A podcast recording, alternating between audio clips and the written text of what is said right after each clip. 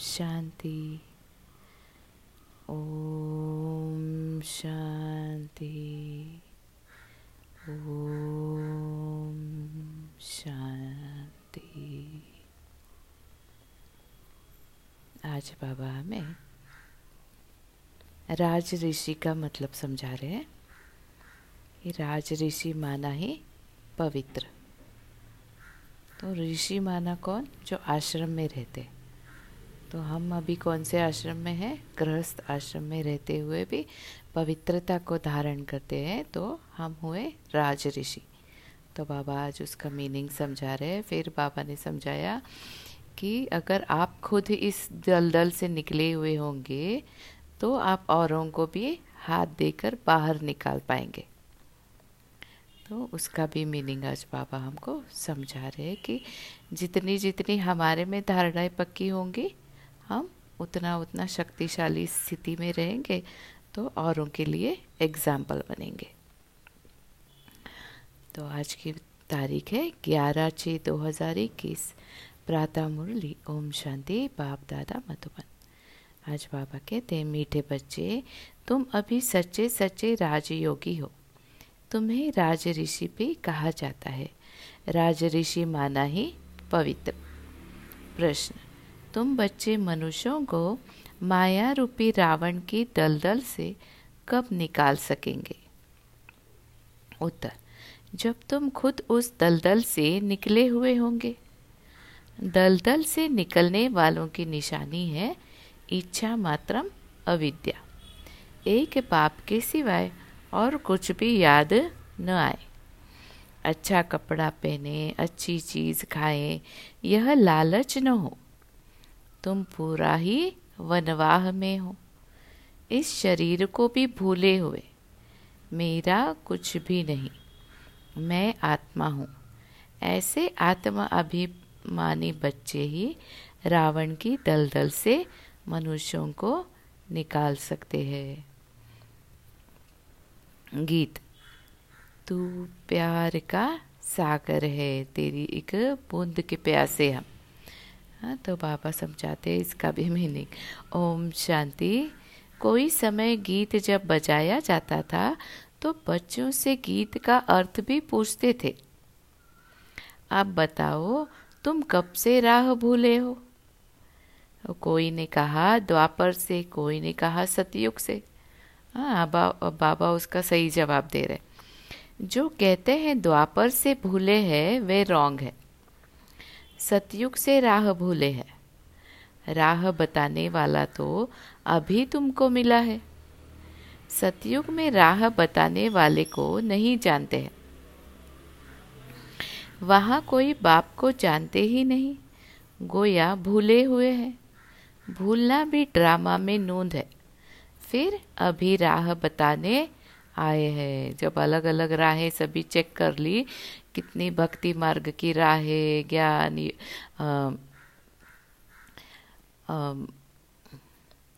यात्राएँ की, ज्ञान जप, तप सब कुछ किया। सब करने से भी जब नहीं मिले तो क्या किया? बाबा कहते कि तुमने राह भूल गए थे और अभी संगम युग पर मैं ही आता हूँ और तुम्हारा हाथ पकड़कर ये क्रॉस कराता हो तुमको। तो इसलिए तुम सतयुग से ही भूले हुए हो, क्योंकि सतयुग में आपको सब सुखी है तो बाबा याद नहीं आता है, फिर द्वापर से तुम पुकारते हो। हाँ लेकिन पूरा, जैसे पूरा कल्प ही तुम भूले हुए, अंत में ही मैं आता हूँ और तुमको अपना परिचय देता हूँ। तो राह बताने वाला तो अभी तुमको मिला है। सतयुग में राह बताने वाले को नहीं जानते हैं। वहाँ कोई बाप को जानते ही नहीं, गोया भूले हुए हैं। भूलना भी ड्रामा में नूंद है। फिर अभी राह बताने आए हैं। कहते हैं ना प्रभु राह बताओ। हम्म, घोर अंधियारा हो जाता है तभी चाहिए होता है कोई राह बताने वाला। तो बाबा कह रहे हम सतयुग से लेकर बाप को भूले हैं। बाबा प्रश्न पूछते हैं बुद्धि चलाने के लिए। हाँ हमारा बुद्धि का ताला बंद था इसलिए जो जो जैसे जैसे कहते गए वैसे वैसे हम करते आए। परमात्मा को ढूँढने की हर भरसक कोशिश या प्रयत्न हमने किया। तो ताला खोलता कौन है? जब वो खुद आता है, तभी हमारी बुद्धि का ताला खुलता है। तो बाबा कहते प्रश्न भी इसीलिए पूछता हूँ कि तुम्हारी बुद्धि का ताला खुले। तुम सही ढंग से एनालाइज करो। हाँ अंधश्रद्धा में तो बहुत भटक गए ना? तो अभी अंधश्रद्धा की बात नहीं, पूर्ण श्रद्धा से बाबा क्या कहता है उसको समझना है। यह ज्ञान ही निराला है ना? ज्ञान का सागर बाप ही है। बाप सम्मुख समझाते हैं, ज्ञान का सागर सुख का सागर मैं ही हूँ। तुम भी जानते हो, बरोबर पतित पावन भी एक ही पाप है।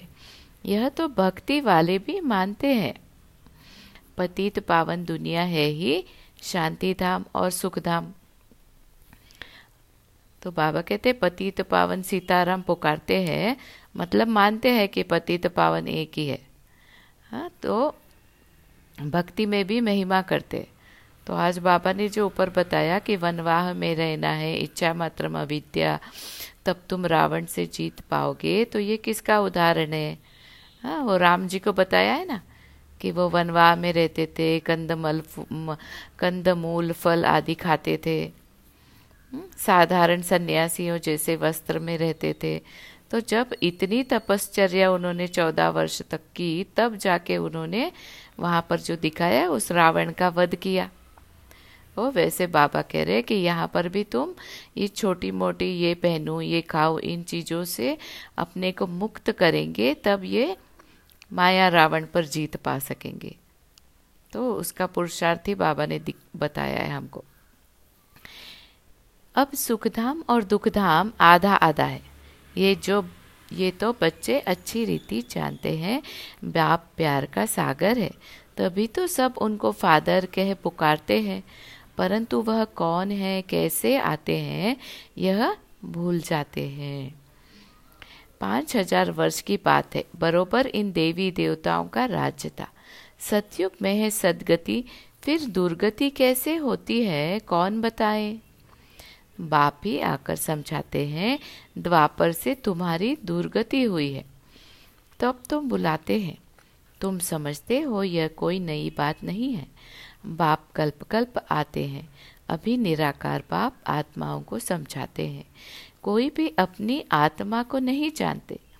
ऐसे कभी कोई नहीं बताएँगे कि हमारी आत्मा में सारा पाठ भरा हुआ है। कभी नहीं कहेंगे कि मैं अनेक बार यह बना हूँ। पाठ बजाया है। ड्रामा को वह जानते ही नहीं। करके लाखों हज़ार वर्ष कहे, फिर भी ड्रामा तो है ना? ड्रामा रिपीट होता है। यह तो कहेंगे ना? तो बाबा कहते, सतयुग त्रेता द्वापर कलयुग, जैसे मौसम बदलता है, वैसे ये मौसम बदलता है। तो ये ड्रामा का चक्र भी ऐसे ही फिरता है। लेकिन ये किसी को बात पता नहीं है इसलिए कह देते कि लाखों वर्ष। अब लाखों वर्ष कहा, फिर भी ड्रामा तो चलते ही जाएगा ना? तो बाबा ये समझा रहे कि ये ड्रामा कैसे रिपीट होता है।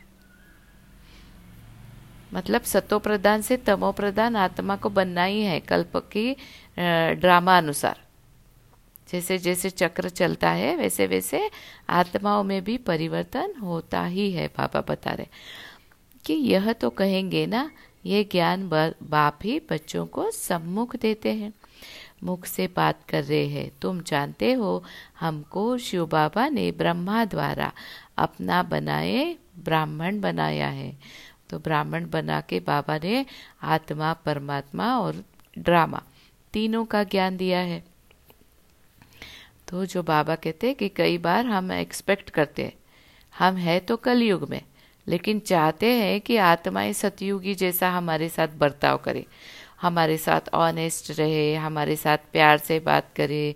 तो इसलिए बाबा कहते हैं कि ड्रामा के चक्र को समझो कि अभी सभी तमो प्रधान में आए हैं तो फिर तमो प्रधान आत्माएँ हैं तमो प्रधान ही एक्ट करेंगी। हाँ वो सतो प्रधान एक्ट नहीं करेगी। तो ये किसकी मिस्टेक है? हमारी मिस्टेक है कि हम ये चाह रहे कि वो वैसा व्यवहार करे। तो बाबा कहते, वो वैसा व्यवहार तब करेंगे जब वो सतयुग में होंगे या फिर उनको स्मृति आएगी। तो पहले आप यहाँ रह के अपना व्यवहार वैसा बनाओ तो आपका इम्प्रेशन उन आत्माओं पे वैसा पड़ेगा। तो फिर उनको भी रियलाइजेशन होगा। कि बाबा कहते हैं कि ड्रामा पे पक्का नहीं रहते तो ऐसे क्वेश्चन चलते हैं।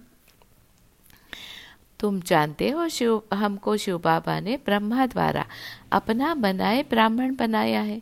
शिव बाबा का यह बच्चा भी है और वन्नी यानी कि स्त्री भी है। देखो, कितने बच्चों की संभाल की जाती है। तो बाबा उनको बच्चा भी बनाते हैं या फिर कई बार कहते कि हम जो तुम मात पिता हम जो गायन करते तो पिता शिव बाबा ये ब्रह्मा हमारी माता। तो उनमें प्रवेश करके हमको हर चीज़ का अच्छा भला, बुरा समझाते हैं।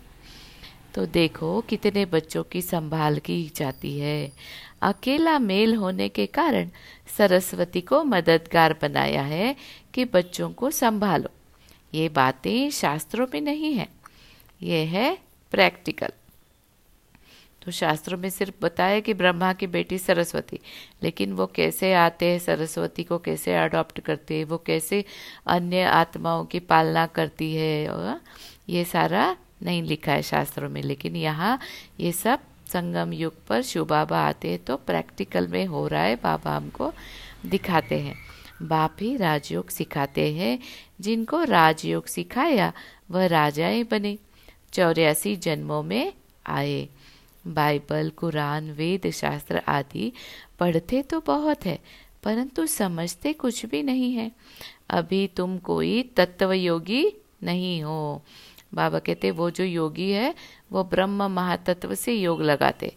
तुम तत्व योगी नहीं हो, तुम ब्रह्म महातत्व में रहने वाले चैतन्य परमात्मा पिता को याद करते हो। तुम्हारा तो बाप से योग है, अर्थात बाप की याद है। तुम अभी राजयोगी, राज ऋषि हो, अर्थात योगी राज हो। तो योगी पवित्र को कहा जाता है। हाँ योगी राज किसको कहा जाता है? श्री कृष्ण को कहा जाता है कि श्री कृष्ण महान योगी थे। कोई भी परिस्थिति में हलचल में नहीं आते थे। स्थिर बुद्धि, स्थित प्रज्ञ। इसीलिए गीता के ज्ञान में भी उन्होंने अर्जुन को यही संदेश दिया कि स्थित स्थित प्रज्ञ रहो।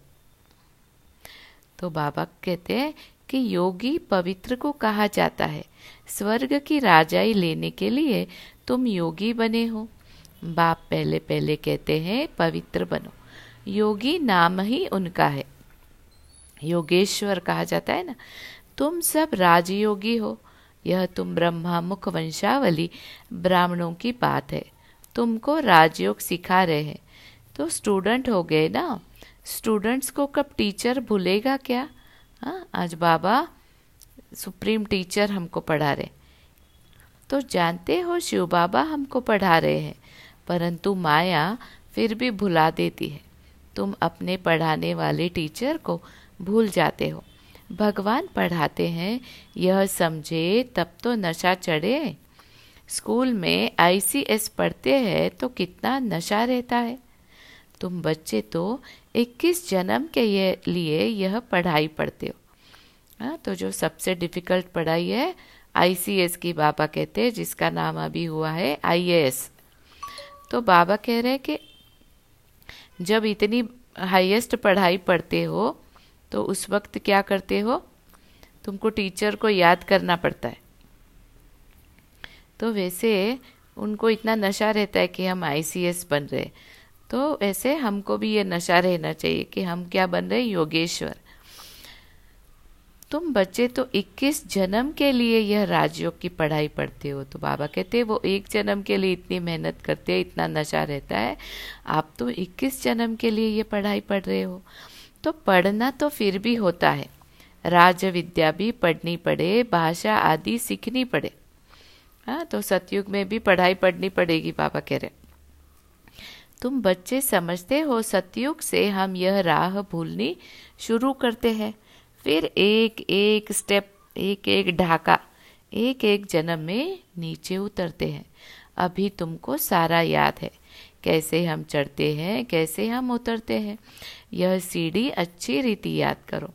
चौरासी जन्म पूरे हुए। अब हमको जाना है तो खुशी होती है। यह बेहद का नाटक है। आत्मा कितनी छोटी है। पाठ बजाते बजाते आत्मा थक जाती है। तब कहते हैं, बाबा, राह बताओ तो हम विश्राम पाए। सुख शांति पाए। तुम सुखधाम में हो तो तुम्हारे लिए वहाँ सुख शांति भी है। वहाँ कोई हंगामा नहीं, आत्मा को शांति है। शांति के दो स्थान हैं, शांति धाम और सुख धाम। दुख धाम में अशांति है। तो शांति के दो स्थान कौन से बाबा ने बताया? एक तो परम धाम हमारा घर और दूसरा सतयुग। बाकी ये दुख धाम है, इसलिए यहाँ अशांति दुख धाम में अशांति है। ये पढ़ाई है, तुम जानते हो। हमको बाबा सुखधाम, वाया शांति धाम में ले जा रहे हैं। तो यहाँ से हम पहले अपने घर जाएँगे शांति धाम परम धाम में। वहाँ से सुख धाम में नीचे उतरेंगे पार्ट प्ले करने के लिए। तुमको कहने की दरकार नहीं। तुम जानते हो, हम यहाँ पार्ट बजाने आए हैं। फिर जाना है। तो बाबा कहते हैं, अभी कहने की ज़रूरत नहीं है, अभी तुमने समझ लिया है कि हमने ये पार्ट बजाना है। तो जब पार्ट बजाना है तो हमको दुखी, अशांत होने की ज़रूरत नहीं है कि मेरा पार्ट ऐसा क्यों है या वैसा क्यों है। जो भी पार्ट है उसको हाईएस्ट प्ले करना है, ये अटेंशन रखना है बाबा कह रहे यह खुशी है, शांति की खुशी नहीं है। पाठ बजाने में हमको मज़ा आता है, खुशी होती है। बाबा कहते परम धाम में बैठ के शांति में रहना ये खुशी नहीं है, क्योंकि वहाँ क्या है, संपूर्ण शांति ही है, आत्मा शांत स्वरूप है, और वहाँ वातावरण मतलब आनंद स्वरूप की स्थिति में रहती है आत्माएँ। वहाँ मन, बुद्धि, संस्कार सारे मर्ज रहते हैं। तो वहाँ कोई खुशी या दुख की कोई भासना नहीं है, लेकिन जब आत्मा पार्ट प्ले करती है, तब उसको पता चलता है कि खुशी क्या है। तो पार्ट बजाने में हमको मज़ा आता है, खुशी होती है। जानते हैं बाप को याद करने से विकर्म विनाश होंगे। हाँ माना देहधारियों की जो याद हमारी बुद्धि में रहती है, वही विकर्म या पाप कर्म देह समझ के देखना। आत्मा समझ के देखेंगे आत्मा आत्मा भाई भाई समझेंगे तो सुख दुख की फीलिंग से ऊपर रहेंगे। कोई कहते हैं, हमको मन की शांति मिले। यह अक्षर भी रॉन्ग है। नहीं, हम बाप को याद करते हैं कि विकर्म विनाश हो। तो बाबा कह रहे हैं कि मन का गुण धर्म है थॉट्स क्रिएट करना। मन को शांति या वो थॉट्स क्रिएट होते रहेंगे तो मन शांत नहीं रहेगा। तो बाबा कह रहे नहीं, हम बाप को याद करते हैं कि विकर्म विनाश हो। शांत तो मन रह न सके। कर्म बिगर रह नहीं सकते। तो थॉट क्रिएट करना क्या है? मन एक जैसे फैक्ट्री है। उसमें थॉट्स क्रिएट होते ही रहते हैं। बाकी महसूसता आती है। हम बाप से पवित्रता, सुख, शांति का वर्षा ले रहे हैं तो खुशी होनी चाहिए। तो बाबा को याद करने से क्या होता है? आपकी थॉट लेवल प्योरिटी की ओर बढ़ते तो जिससे आपको शांति की महसूसता आती है, बाबा कह रहे यह तो है ही दुख धाम। इसमें सुख हो नहीं सकता। तो मनुष्य शांति धाम, सुख धाम को भूल गए हैं। तो जिनको बहुत पैसे हैं, समझते हैं हम सुख में हैं। सन्यासी घर बार छोड़ जंगल में जाते हैं। तो बाबा कहते हैं, शांति ढूँढने के लिए क्या क्या करते हैं? जिसके पास सुख पैसा है तो वो समझते हैं कि हम सुख धाम में हैं। और सन्यासी क्या समझते हैं कि हम जंगल में जाकर बैठेंगे तो हमको शांति प्राप्त हो जाएगी। और बाबा बताते कि ये दोनों ही गलत है। मतलब दोनों ही सही नहीं है। कोई हंगामा तो है नहीं तो शांत तो हो जाते हैं, परंतु वह हुआ अल्पकाल के लिए। सन्यासी जंगल में जाते वहाँ कोई हंगामा नहीं है, लेकिन बाबा कहते वो अल्पकाल की शांति है। आत्मा को जो शांति स्वधर्म है उसमें तुम शांति में रहते हो। तो सिर्फ़ परमधाम में शांति है क्योंकि वहाँ आत्मा अपने स्वधर्म में स्थित है, बाबा कहते यहाँ तो प्रवृत्ति में आना ही है, पाठ बजाना ही है। यहाँ आते ही है कर्म करने। तो कर्म करने के लिए जब आप आते हो तो आपको कर्म कैसे करते हो आप? मन, बुद्धि, संस्कारों सहित कर्म करती है आत्मा। तो इसलिए थॉट्स तो क्रिएट होना ही है, बाबा कह रहे। तो कर्म में तो आत्मा को ज़रूर आना ही है। तुम बच्चे समझते हो, ये समझानी बेहद का बाप दे रहे हैं। निराकार भगवान उवाच, अब तुम जानते हो हम आत्मा है। हमारा बाप परम आत्मा है। परम आत्मा माना परमात्मा। उनको यह आत्मा बुलाती है।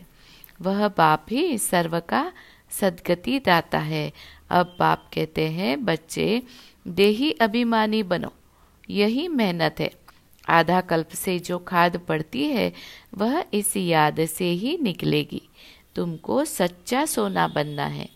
जैसे सच्चे सोने में खाद मिलाए, फिर जेवर बनाते हैं। तुम असूल में सच्चा सोना थे, फिर तुम्हारे में खाद पड़ती है। अब तुम्हारी बुद्धि में है हमने पाठ बजाया है। अब हम जाते हैं पियर घर। जैसे विलायत से जब पियर घर लौटते हो तो खुशी होती है तो तुम्हें भी खुशी है। तुम जानते हो, बाबा हमारे लिए स्वर्ग लाया है। तो बाबा कहते इस दुख धाम से अभी सभी आत्मा को कहाँ जाना है? सुख धाम तो जैसे एक कन्या को ससुर घर से पियर घर जाने में खुशी महसूस होती है, वैसे बाबा कहते हैं, आप आत्माओं को भी इस दुख धाम से, उस सुख धाम में जाने के लिए बहुत खुशी महसूस होती है। तो जब आत्मा आत्मा देखने का हम पुरुषार्थ करते हैं कि तब हम को ओरिजिनली उस प्योरिटी में स्थित होते हैं, ट्वेंटी फोर कैरेट सोना जो बाबा कहते हैं। और फिर धीरे धीरे उस सोने में देह भान की मिक्सचैरिटी होती है, जिससे वो क्या होती है?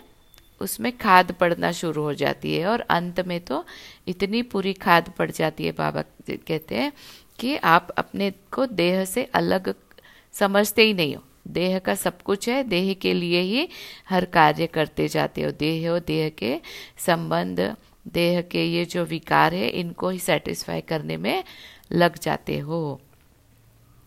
तो बाबा कहते तुम जानते हो, बाबा हमारे लिए स्वर्ग लाया है। बेहद के बाप की सौगात है। बेहद की बादशाही अर्थात सद गति सन्यासी लोग मुक्ति की सौगात पसंद करते हैं। कोई मरता है तो भी कहते हैं, स्वर्गवासी हुआ। सन्यासी कहेंगे, ज्योति ज्योत समाया। जिसमें सब मिल जाएँगे। वह तो रहने का स्थान है, जहाँ हम आत्माएँ रहती है। बाकी कोई ज्योति व आग थोड़ी ही है जिसमें सब मिल जाए। ब्रह्म महातत्व है जिसमें आत्माएँ रहती है। जैसे ये धरती एक तत्व है, ये शरीर पाँच तत्वों का है, वैसे बाबा कहते हैं वो भी ब्रह्म महातत्व है। लेकिन सन्यासी लोग समझते हैं कि हम वहाँ जाकर उसमें विलीन हो जाएँगे। तो बाबा ने पहले भी समझाया है कि विलीन नहीं हो सकते कोई भी, आत्मा को पार्ट प्ले करने के लिए आना पड़ता है।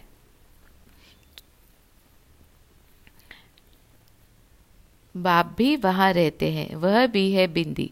बिंदी का किसको साक्षात्कार हो तो समझ नहीं सकेंगे। बच्चे बहुत कहते हैं, बाबा याद करने में दिक्कत होती है। हाँ बाबा कहते हैं, अगर बिंदी का साक्षात्कार हो भी जाए तो ज्ञान नहीं है ना बुद्धि में तो उनको पता ही नहीं चलेगा कि ये क्या मुझे दिखाई दे रही बिंदी। हम्म? तो इसलिए बाबा कहते हैं कि ज्ञान सहित जब हम इसको समझेंगे तो हमें समझ में आएगा।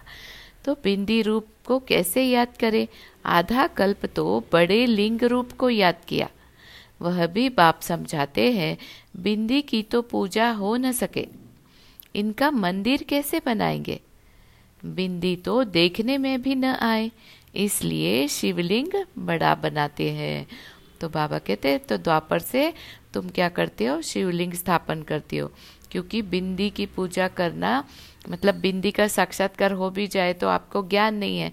इसलिए फिर समझ नहीं आएगा। इसलिए क्या कहते, पहली शुरुआत कहाँ से करते लिंग स्वरूप में परमात्मा को याद करने की कहते हैं।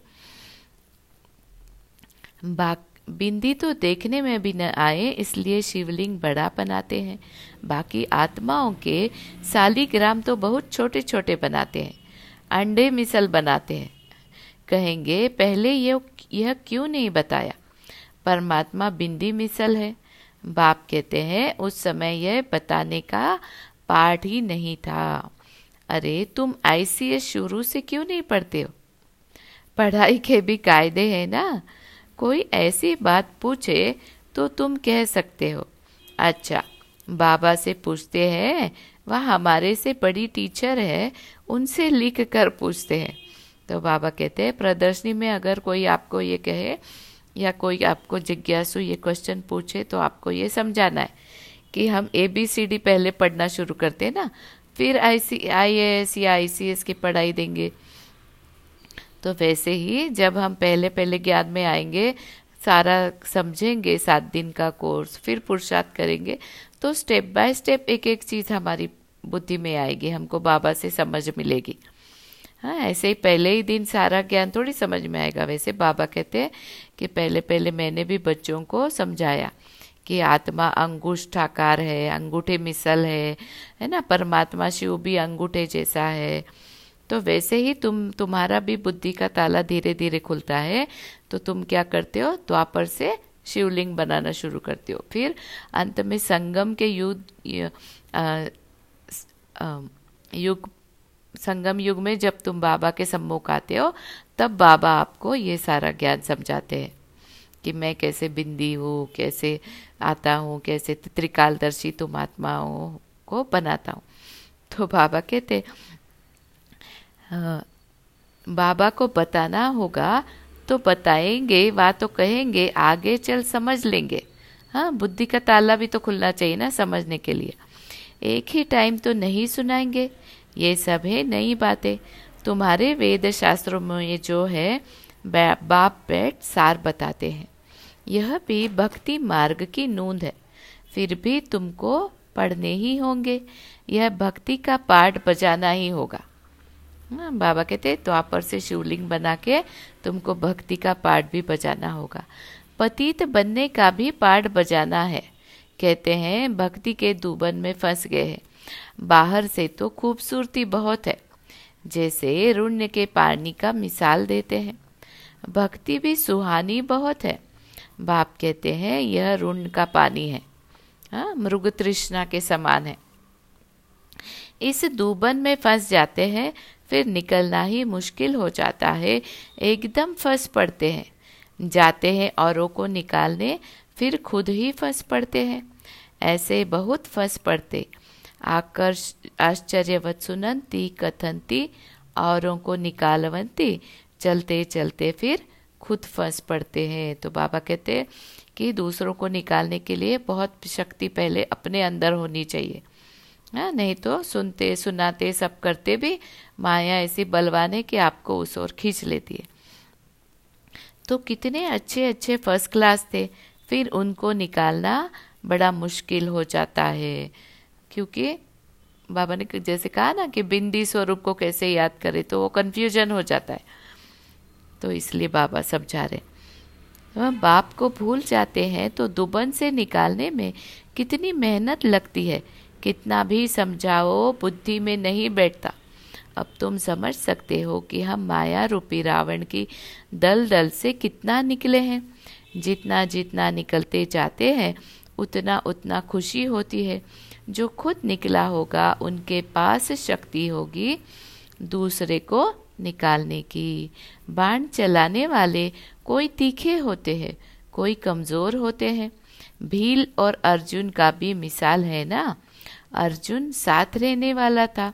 अर्जुन एक को नहीं, जो बाप के बनकर साथ में रहते हैं, उनको कहा जाता है अर्जुन। तो बाबा का ज्ञान हमेशा बुद्धि में रह, जिनकी चलते रहता है, वो है अर्जुन बाबा कहते साथ में रहने वाले और बाहर में रहने वाले की रेस कराई जाती है। भील अर्थात बाहर रहने वाला तीखा चला गया। तो बाबा कहते अर्जुन माना जो समर्पण रूप से सरेंडर रहते हैं। और भील माना जो गृहस्थ में रहने वाले बाबा के बच्चे। तो बाबा कहते दोनों में जो रेस अगर हो जाए तो बाहर रहने वाले ज़्यादा तीखे जा सकते हैं। तो दृष्टांत एक का दिया जाता है। बात तो बहुतों की है, तीर भी यह ज्ञान का है। हर एक अपने को समझ सकते हैं। कि हम कितना बाप को याद करते हैं और कोई की याद तो नहीं आती है। हाँ, तो बाबा कह रहे सारी बात बुद्धि से सरेंडर होने की। ऐसे नहीं है कि आप सरेंडर होके अंदर मतलब यज्ञ में खुद बैठे हो और फिर भी आपकी बुद्धि में बाबा नहीं है तो आपसे तीखे बाहर में गृहस्थ वाले भी जा सकते हैं बाबा समझा रहे आज। तो हर एक अपने को समझ सकते हैं, हम कितना बाप को याद करते हैं और कोई की याद तो नहीं आती है। अच्छी चीज़ पहनने व खाने की लालच तो नहीं रहती। यहाँ अच्छा पहनेंगे तो वहाँ कम हो जाएगा। हमको यहाँ तो वनवाह में रहना है। हुँ? तो बाबा कहते हैं तो बाप कहते हैं, तुम अपने इस शरीर को भी भूल जाओ। माना मुश्किल से हम सारी चीज़ें छोड़ के, है ना, प्रैक्टिस कर रहे हैं बाबा को याद करने की और सिंपल लाइफ जीने की। लेकिन फिर क्या होता है, कई बार माया इस रूप से भी अटैक कर लेती कि ये अच्छा अच्छा पहन ले अच्छा अच्छा खा ले। है ना, कर्मेंद्रियों के थ्रू कुछ ना कुछ ये चैलेंजेस आते हैं। तो इसलिए बाबा कहते कि ये याद रखो कि तुम वनवाह में हो। हुँ? बाप कहते हैं, तुम अपने इस शरीर को भी भूल जाओ। तो जैसे वो सीता जी की कहानी है ना, कि वो वनवास में रहते हुए भी उसने क्या किया? वो स्वर्ण मृग को देख लिया और फिर रावण के जाल में फंस गई। वैसे बाबा हमको एग्ज़ाम्पल देते बाप कहते हैं, तुम अपने इस शरीर को भी भूल जाओ। यह तो पुराना तमो प्रधान शरीर है। तुम स्वर्ग के मालिक बनते हो। इच्छा मात्रम अविद्या। तो कुछ भी यहाँ पर वो स्थिति बनानी है कि कुछ नहीं चाहिए। तो बाप कहते हैं, तुम यहाँ जेवर आदि भी नहीं पहनो। ऐसे क्यों कहते हैं? इसके भी अनेक कारण हैं। कोई का जेवर गुम हो जाएगा तो कहेंगे, वहाँ बीके को देकर आई है। और फिर चोर चकार भी रास्ते चलते छीन लेते हैं। तो बाबा कहते सिंपल रहने का ये भी है कि तमो प्रधान सृष्टि है, कोई कुछ खींच लेगा, छीन लेगा हाँ या फिर गृहस्थी माताएँ आते हैं तो कोई किसी का कुछ गुम गया तो उनके घर वाले कहेंगे कि आपने वहाँ सेंटर वालों को दे दिया होगा। तो ऐसे कुछ भी तमो प्रधान बुद्धि के कारण कुछ भी हो सकता है, इसलिए अभी सेफ्टी नहीं है कि आप ये पहनो। और वो क्या है, एक हिसाब से देह भान की ओर भी खींचता है ना? कुछ भी पहनते क्यों है? अपने देह को सुंदर दिखाने के लिए। तो देह का भान निकालना है तो ये सारी चीज़ों की आवश्यकता नहीं है ना? जितना सिंपल रहेंगे, उतना देह का भान निकलता जाएगा। तो बाबा ऐसे समझा रहे कोई चोर और फिर चोर चकार भी रास्ते चलते छीन लेते हैं। आजकल माइया भी लूटने वाली बहुत निकली है। फीमेल भी डाका मारती है। दुनिया का हाल देखो क्या है? तो बाबा आज समझा रहे कि देखो क्या हो गया है। तुम समझते हो यह दुनिया बिल्कुल वेश्यालय है। हम यहाँ शिवालय में बैठे हैं। विषयालय, विषयों के ऊपर ही पूरा अटेंशन है। शिवालय में बैठे हैं शिव बाबा के साथ। वह सत्य है, चैतन्य है आनंद स्वरूप है। आत्मा की ही महिमा है। तो शिवालय में शिव बाबा के साथ, मैं परमात्मा के साथ मैं आत्मा बैठी हूँ तो आनंद स्वरूप में हूँ। आत्मा की ही महिमा है। आत्मा ही कहती है, मैं प्रेसिडेंट बना हूँ, मैं फलाना हूँ, और तुम्हारी आत्मा कहती है, हम ब्राह्मण हैं। बाबा से वर्षा ले रहे हैं। आत्मा अभिमान में रहना है, इसमें ही मेहनत है। ये मेरा फलाना है, ये मेरा है, यह याद रहता है, हम आत्मा भाई भाई है, यह भूल जाता है। तो बाबा कहते हैं, देह भान में ये ये है, ये वो है, याद रहता है। लेकिन आत्मा आत्मा भाई भाई है, ये भूल जाते हैं। यहाँ मेरा मेरा छोड़ना पड़ता है। मैं आत्मा हूँ, इनकी आत्मा भी जानती है। बाप समझा रहे हैं, मैं भी सुनता रहता हूँ। पहले मैं सुनता हूँ भले मैं भी सुना सकता हूँ, परंतु बच्चों के कल्याण अर्थ कहता हूँ। तुम सदा समझो कि शिव बाबा समझाते हैं। ये कह रहे ब्रह्मा बाबा कि मैं भी सुनता हूँ और सुना सकता हूँ, लेकिन बच्चों के कल्याण अर्थ कहता हूँ कि तुम शिव बाबा को ही याद करो और सदा ये समझो कि शिव बाबा ही समझाते हैं। विचार सागर मंथन करना बच्चों का काम है। जैसे तुम करते हो, वैसे मैं भी करता हूँ। तो ब्रह्मा बाबा कह रहे हैं कि मैं भी विचार सागर मंथन करता हूँ। जब शिव बाबा ज्ञान सुनाते हैं तो तुमको भी वैसे करना चाहिए। नहीं तो पहले नंबर में कैसे जाएँगे? लेकिन अपने को गुप्त रखते हैं। तो ब्रह्मा बाबा अपने को गुप्त रखते हैं। विचार सागर मंथन करते हैं क्योंकि पहले नंबर में जाना है ना नेक्स्ट टू गॉड बनना है उनको तो उनका अपने पुरुषार्थ के ऊपर फुल अटेंशन रहता है। इसलिए बाबा कहते हैं ना कि आपको भी ब्रह्मा बाबा को कि फुल फुट स्टेप को फॉलो करना है। अच्छा मीठे मीठे सिक्की लदे बच्चों, प्रति माता पिता बाप दादा का याद प्यार और गुड मॉर्निंग रूहानी बाप की रूहानी बच्चों को नमस्ते। हम रूहानी बच्चों की रूहानी माता पिता बाप दादा को याद, प्यार, गुड मॉर्निंग, नमस्ते नमस्ते नमस्ते। शुक्रिया बाबा। शुक्रिया। धारणा के लिए मुख्य सार, मेरा मेरा सब छोड़ अपने को आत्मा समझना है। आत्मा अभिमानी रहने की मेहनत करनी है। यहाँ बिल्कुल वनवाह में रहना है। कोई भी पहनने, खाने की इच्छा से इच्छा मात्रम अविद्या बनना है। सेकंड पॉइंट पाठ बजाते हुए कर्म करते अपने शांति स्वधर्म में स्थित रहना है। शांति धाम और सुख धाम को याद करना है।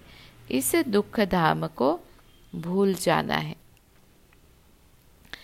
आज का वरदान है, हर संकल्प समय, शब्द और कर्म द्वारा। ईश्वरीय सेवा करने वाले संपूर्ण वफादार भव। हर संकल्प समय, शब्द और कर्म द्वारा ईश्वरीय सेवा करने वाले संपूर्ण वफादार भव। संपूर्ण वफादार उन्हें कहा जाता है, जो हर वस्तु की पूरी पूरी संभाल करते हैं। कोई भी चीज़ व्यर्थ नहीं जाने देते। जब से जन्म हुआ, तब से संकल्प, समय और कर्म सब ईश्वरीय सेवा अर्थ हो।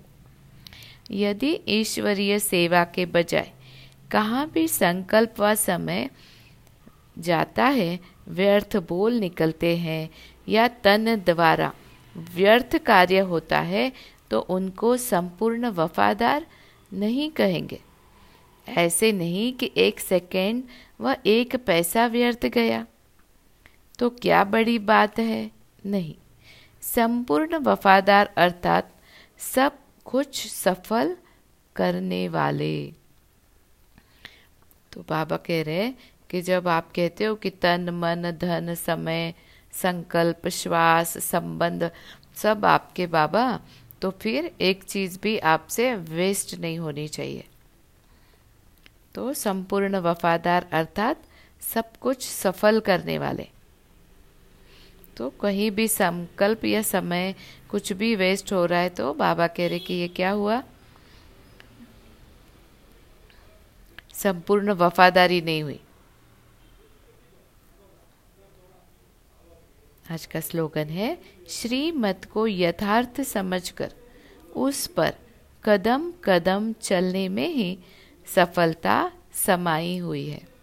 तो वरदान और स्लोगन दोनों ही सेम है, जैसे कि श्रीमत को यथार्थ समझकर, उस पर कदम कदम चलने में ही सफलता समाई हुई है। तो जितना श्रीमत पर चलेंगे, जैसे ऊपर में कहा बाबा ने कि एक सेकेंड एक संकल्प कुछ भी वेस्ट गया तो क्या होगा? सफलता नहीं होगी। तो सफलता मूर्त बनना है तो क्या करना पड़ेगा? श्रीमत पर चलना पड़ेगा, बाबा कह रहे तो तो श्रीमत पर चलेंगे तो उसी में सफलता समाई हुई है।